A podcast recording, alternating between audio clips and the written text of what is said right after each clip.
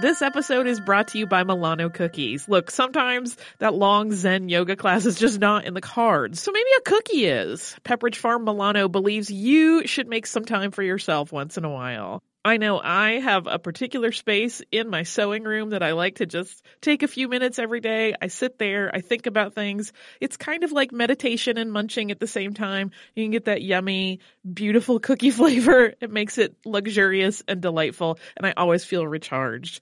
Milano cookies are truly a treat worthy of your me time. They're delicate and crispy with luxuriously rich chocolate in the middle. You really want to keep these just for you. So remember to save something for yourself with Pepperidge Farm Milano. Available now from iHeart, a new series presented by T-Mobile for Business, The Restless Ones. Join me, Jonathan Strickland, as I explore the coming technological revolution with the restless business leaders who stand right on the cutting edge. They know there is a better way to get things done, and they are ready, curious, excited for the next technological innovation to unlock their vision of the future. In each episode, we'll learn more from the restless ones themselves and dive deep into how the 5G revolution could enable their teams to thrive. The Restless Ones is now available on the iHeartRadio app or wherever you listen to podcasts. Welcome to Stuff You Missed in History Class from HowStuffWorks.com.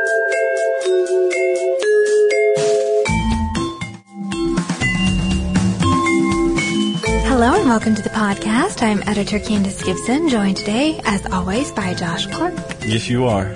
Josh, I'm going to turn the tables on you a little bit. I know that you usually like to ask me questions. I love it. But I have one for you. Okay. What happened to Mordecai? Mordecai the donkey. Mordecai the donkey. You know, I know what you're talking about. Mordecai the donkey, the um, the official, first official live mascot at the DNC, the the Democratic uh, National Convention. He was debuted in January, right, and then dropped off the face of the planet. Uh, ultimately, to answer your question, I have no idea what happened to Mordecai.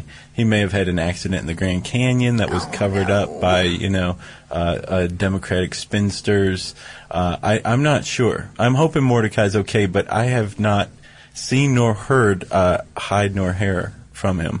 If any of you listening know what happened to Mordecai, I'm dying to know if that little ass made it to the Mile High City. So, especially Barack Obama, if you have time, if you could just give me a call, that'd be fabulous.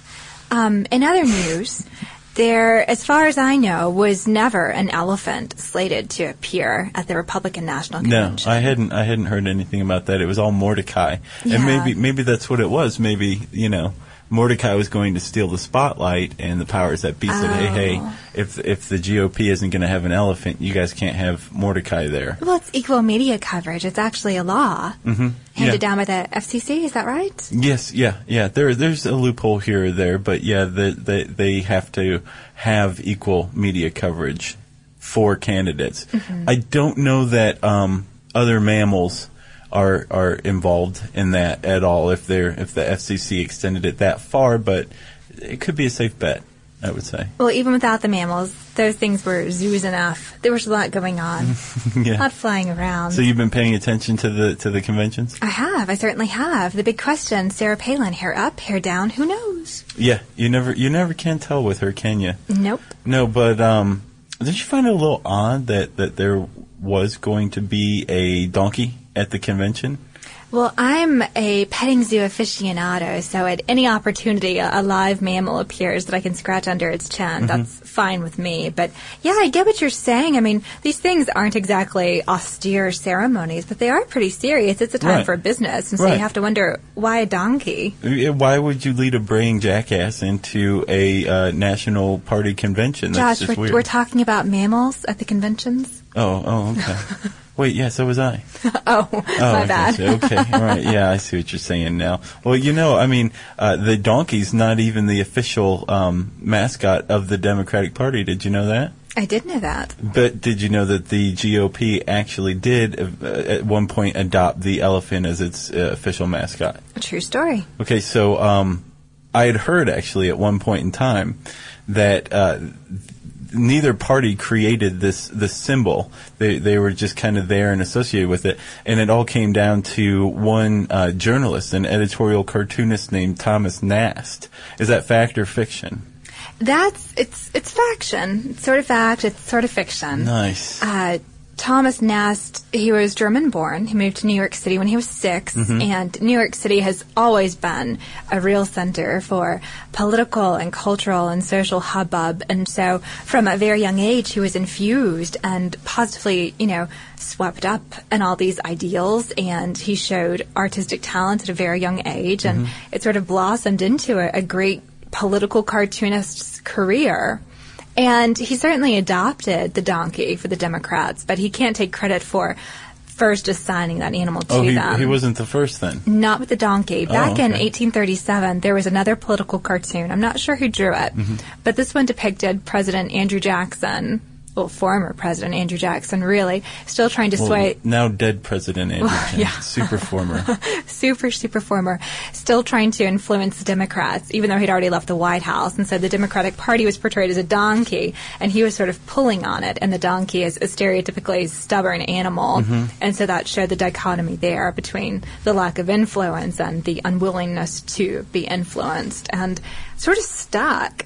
So, know. so Nast picked that up and, and started using it. Well, he ran with it to a certain extent. He used the donkey to portray Democratic journalists, and specifically copperheads. Oh yeah, the uh, anti anti war, Yeah. anti union, uh, and I think in Nast's opinion, racist uh, Northerners, right? Right, right. He was not fond of them at all, and so a donkey seemed the perfect animal to show, you know, sort of stubbornly and relentlessly clinging to very dead ideals. And one of the cartoons that he drew that featured this um, copperhead representation was right after Edwin Stanton had died, and that was Lincoln's Secretary of War Yeah. during the Civil War, and it showed uh, the donkey sort of kicking its, his corpse, and it wasn't Edwin Stanton's corpse; it was a lion Yeah. that essentially embodied him. But he used the donkey to sort of turn the party on its head and make statements about the press and and really put the press in a bad light. In another of his cartoons, it showed the donkey clad in a lion's costume, mm-hmm. trying to scare off all the other animals around. And um, this was back when Ulysses S. Grant was up for his third term reelection. Right, right. So the uh, the donkey in that case uh, represented a, a s- uh, it was the press again, wasn't it? Yeah, sort of a And- and it was- foolhardiness. It was, stirring up the other animals in the forest. Right. But there was an elephant in that cartoon too, wasn't there? Another one of the animals in the cartoon was the Republican elephant.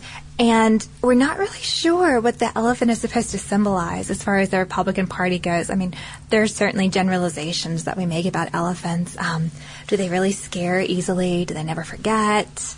Um, they have fabulous trunks? Well, I, one of the things I noticed from Nast's cartoons is that it's almost like uh, he assigns uh, the attribute he's looking for to the either the donkey or the elephant based on you know his his feeling or what he's trying to convey at that moment. There there doesn't seem to be any particular part of either of those animals that he felt embodied the, uh, each party, which I mean, really, probably by now would have switched anyway, right? Because didn't did, weren't Republicans formerly social liberals in in Nast's time? yeah, that's absolutely correct. And now they're social conservatives. Yes, Yes. agreed. Generally, sure, yeah. Generally, right.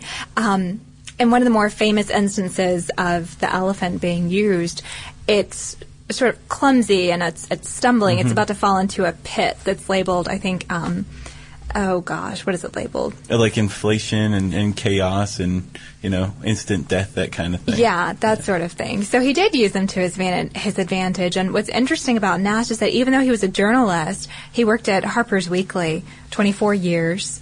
I think that was 1862 to 86. Mm-hmm. He was not unbiased. You know, today we would like to think that most journalists are unbiased, sure, but definitely. um, he was not. He made his opinions very well known. And, and apparently the uh, other members of the press did as well, like the, the Copperhead Democrat press. Mm-hmm. They, I think back in those days, everybody kind of had their own uh, voice, their own outlet, you know. And you're starting to see a similar division today, don't you agree? Where you know the the right is has its own news outlets and the left has its own as well. I think that's perfectly natural. I mean, people want to read things that align with their own points of view. Sure. And what's interesting about Nast is that he really did levy these cartoons to work for his advantage. And I don't know if I'd go so far as to say that his cartoons were propaganda. I think they were making definitive political statements, but I don't know that he was trying to corral people into his corner like a piece of propaganda would, even though he did create the uh, character of Uncle Sam that we know very well, and that did grace the image at least uh, grace the front of a very famous piece of propaganda, the "I Want You" poster. Yeah, and and also when you look at Nast's cartoons, uh, you get the impression that there's almost like a, a certain amount of fury or rage or anger or disgust in them. So you know, it's kind of the opposite of propaganda. It's more like you know, pointing out the stupidity of believing the op, you know, believing the opposite of what Nast believed. You know, mm-hmm. do you kind of get that impression as well from the cartoons? I do. I, I do. I see a lot of that latent in them, and I can picture him at his desk, you know, sleeves rolled up and furiously working on one of these drawings. And they did serve a purpose. He actually created a bunch of characters of Boss Tweed and actually brought down that crime ring. Mm-hmm. Yeah. Not solely by himself, but his art definitely helped indict Boss Tweed. Yeah, and it is, it, I think Lincoln and Grant both credited uh, Nast, uh, his cartoons, with helping them get elected. So uh, clearly, Yeah. he was having a pretty big, uh, pretty big impression on people. He was. He even impressed Mark Twain, a very famous cynic, Yeah. who commented on his, his artwork. Yeah. Well, thanks for clearing that up. So it was faction, you said. Faction. That's a new one on me. I like it. Well, thank you. And um, stick around to learn about which famous symbol graces the walls of Josh's cubicle. And that would be Magnum PI, That symbol of all that is brawny, manly, and right with the world. He's the symbol of uh, my party, the Beach Bum Party. Love Oh. Magnum, yeah. it, it is true. So thanks for telling everybody that, Of Candace. course. You can read even more about these political symbols in Why Are a Donkey and an Elephant the Symbols of the Democratic and Republican Parties on HowStuffWorks.com. For more on this and thousands of other topics, visit howstuffworks.com. Let us know what you think. Send an email to podcast at howstuffworks.com.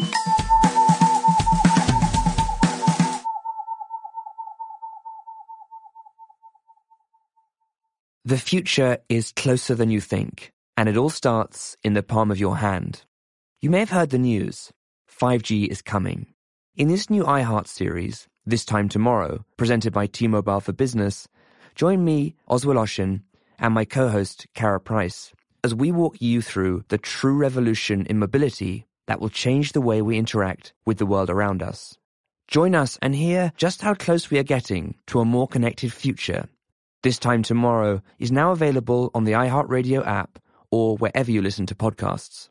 Hi guys, my name is Sammy J. I have been working as a correspondent and interviewer since I was 13. And now at 17, I am so honored to be the youngest person to have her own podcast on iHeartRadio. It's called Let's Be Real with Sammy J. We'll have in depth and unfiltered conversations with celebrities, activists, athletes, and influencers. We'll cover topics we're curious about, topics my guests are passionate about, and topics many of us are just too afraid to talk about. I get past the fluff to what's real. We go there, and it's fun, pretty crazy, and very revealing. Listen to Let's Be Real with Sammy J on the iHeartRadio app, Apple Podcasts, or wherever you get your podcasts.